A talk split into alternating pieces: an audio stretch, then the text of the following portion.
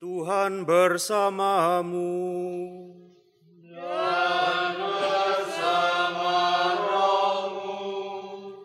Inilah Injil suci menurut Lukas.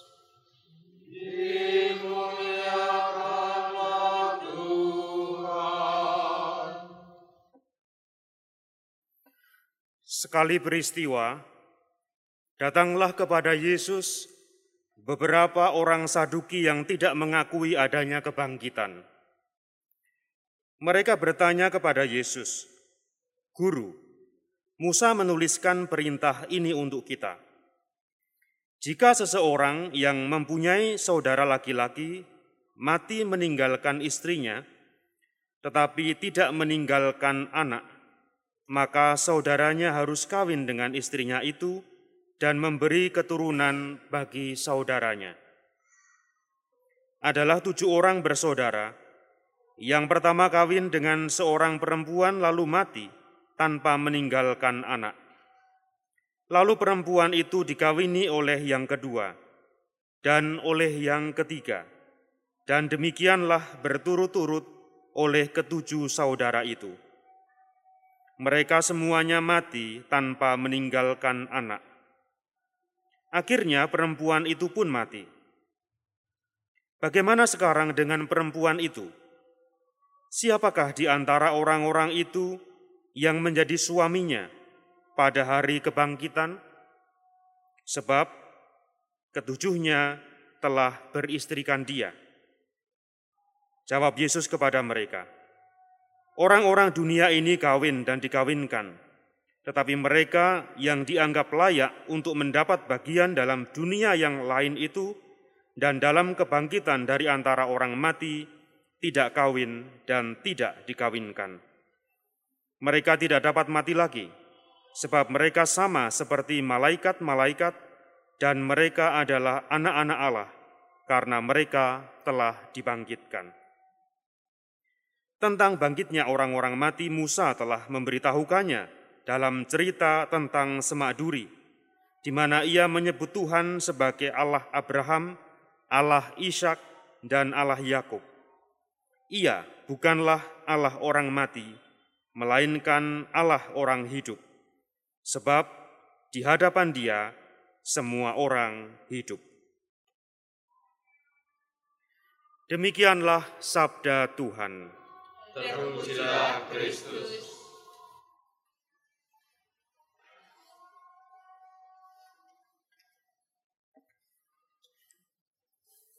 Saudari dan saudara yang terkasih dalam Kristus, tema dari bacaan-bacaan hari ini sebenarnya sekilas sangat mengerikan. Berbicara tentang penderitaan, penderitaan orang tidak berdosa dalam bacaan pertama, dan kematian. Kok ya tepat dengan suasana minggu pertama pada bulan November. Barusan tanggal 2 November kita memperingati dan mendoakan jiwa seluruh orang beriman. Menurut saya kita juga patut bersyukur bahwa secara khusus diberi kesempatan untuk berdoa bagi saudari dan saudara yang telah meninggal. Untuk lebih daripada itu juga untuk merenungkan kematian, tetapi juga untuk melihat semuanya dalam terang iman. Bisa jadi di antara saudari dan saudara merasakan lagi ke kedihan atau kesedihan karena kenangan akan orang-orang dekat yang mungkin belum lama meninggalkan kita. Kita kembali merasakan kehilangan dan merasakan duka. Tetapi lebih daripada itu, pada awal bulan November ini, kita semua diajak untuk menyatakan cinta kepada orang-orang yang telah meninggal dalam bingkai iman, dalam bingkai harapan. Iman akan hidup abadi dan harapan akan janji Tuhan yang menyediakan tempat terbaik bagi mereka. Saudari dan saudara terkasih, memang aneh, aneh bukan dalam arti ganjil, tetapi luar biasa bahwa bagi kita sebagai orang Kristiani, setiap kita merenungkan mengenai kematian, seperti di dalam bacaan pertama dan dalam bacaan Injil tadi, justru kita seperti ditarik untuk semakin dalam di dalam merenungkan misteri kehidupan. Membicarakan kematian dalam iman kita sebagai orang Kristiani justru merupakan suatu undangan untuk berbicara, untuk mendalami mengenai kehidupan. Baca Al-Injil tadi berkisah mengenai Tuhan Yesus yang ditanyai oleh orang-orang Saduki mengenai kematian, mengenai kehidupan setelah kematian. Kita tahu bahwa di dalam masyarakat Yahudi pada masa itu ada beberapa kelompok dalam masyarakat. Ada kelompok Farisi, ada Saduki, dan sebagainya. Dan kelompok orang Saduki ini tidak percaya pada kehidupan setelah kematian. Mereka meyakini bahwa ketika orang meninggal, jiwanya akan masuk ke dalam kegelapan, Sheol, kegelapan yang abadi. Maka ketika mereka bertanya kepada Yesus mengenai kehidupan setelah kematian, bisa jadi motivasi mereka adalah untuk mencobai Yesus. Bisa jadi motivasi mereka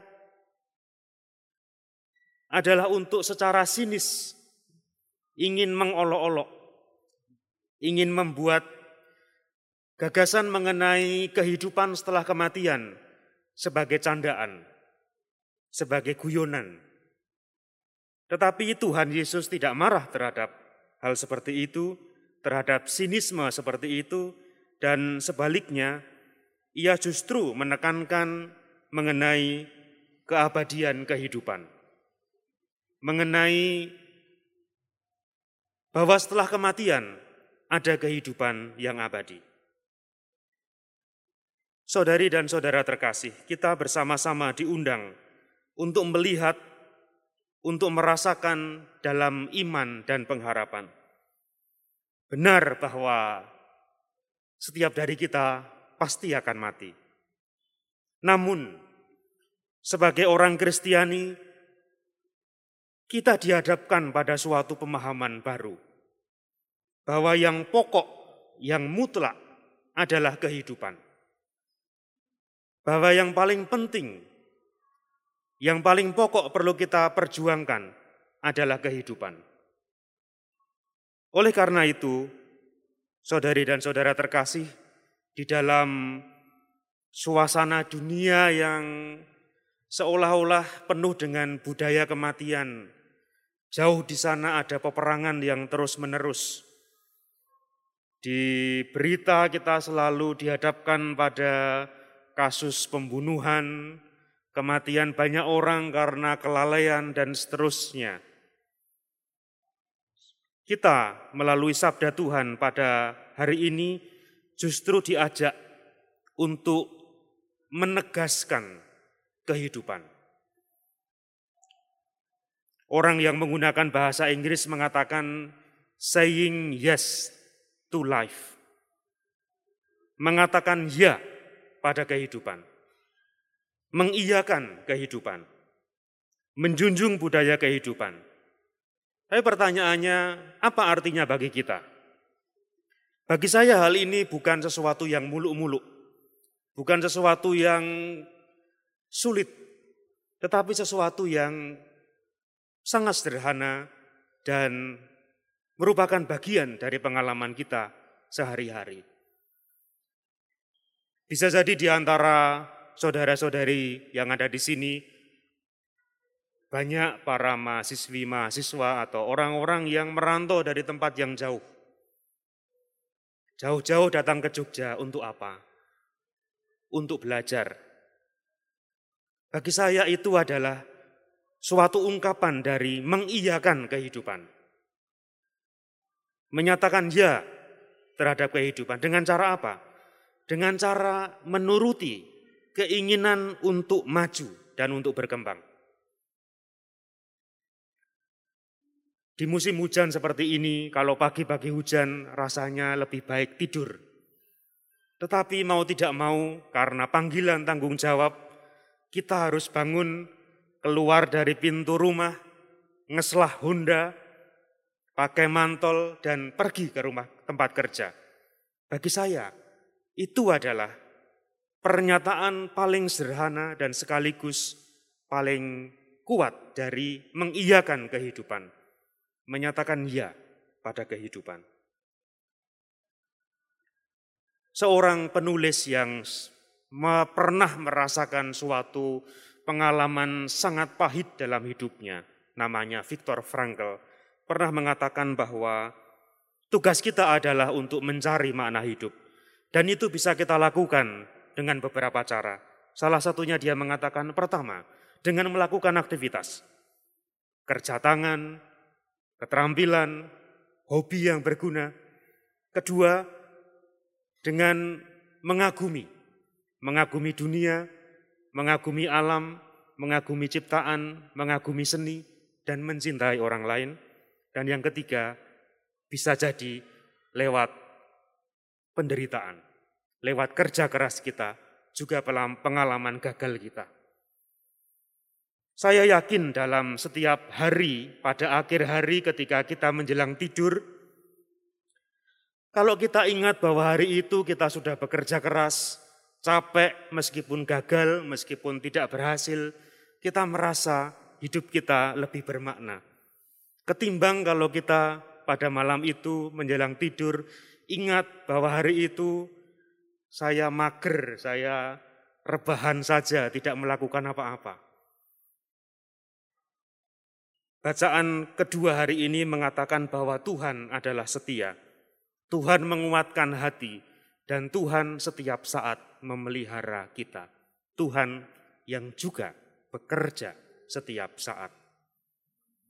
Saya akhiri renungan ini dengan kutipan termasyur dari Santo Irenaeus yang menyatakan bahwa kemuliaan Allah terpancar pada manusia yang menghidupi hidupnya.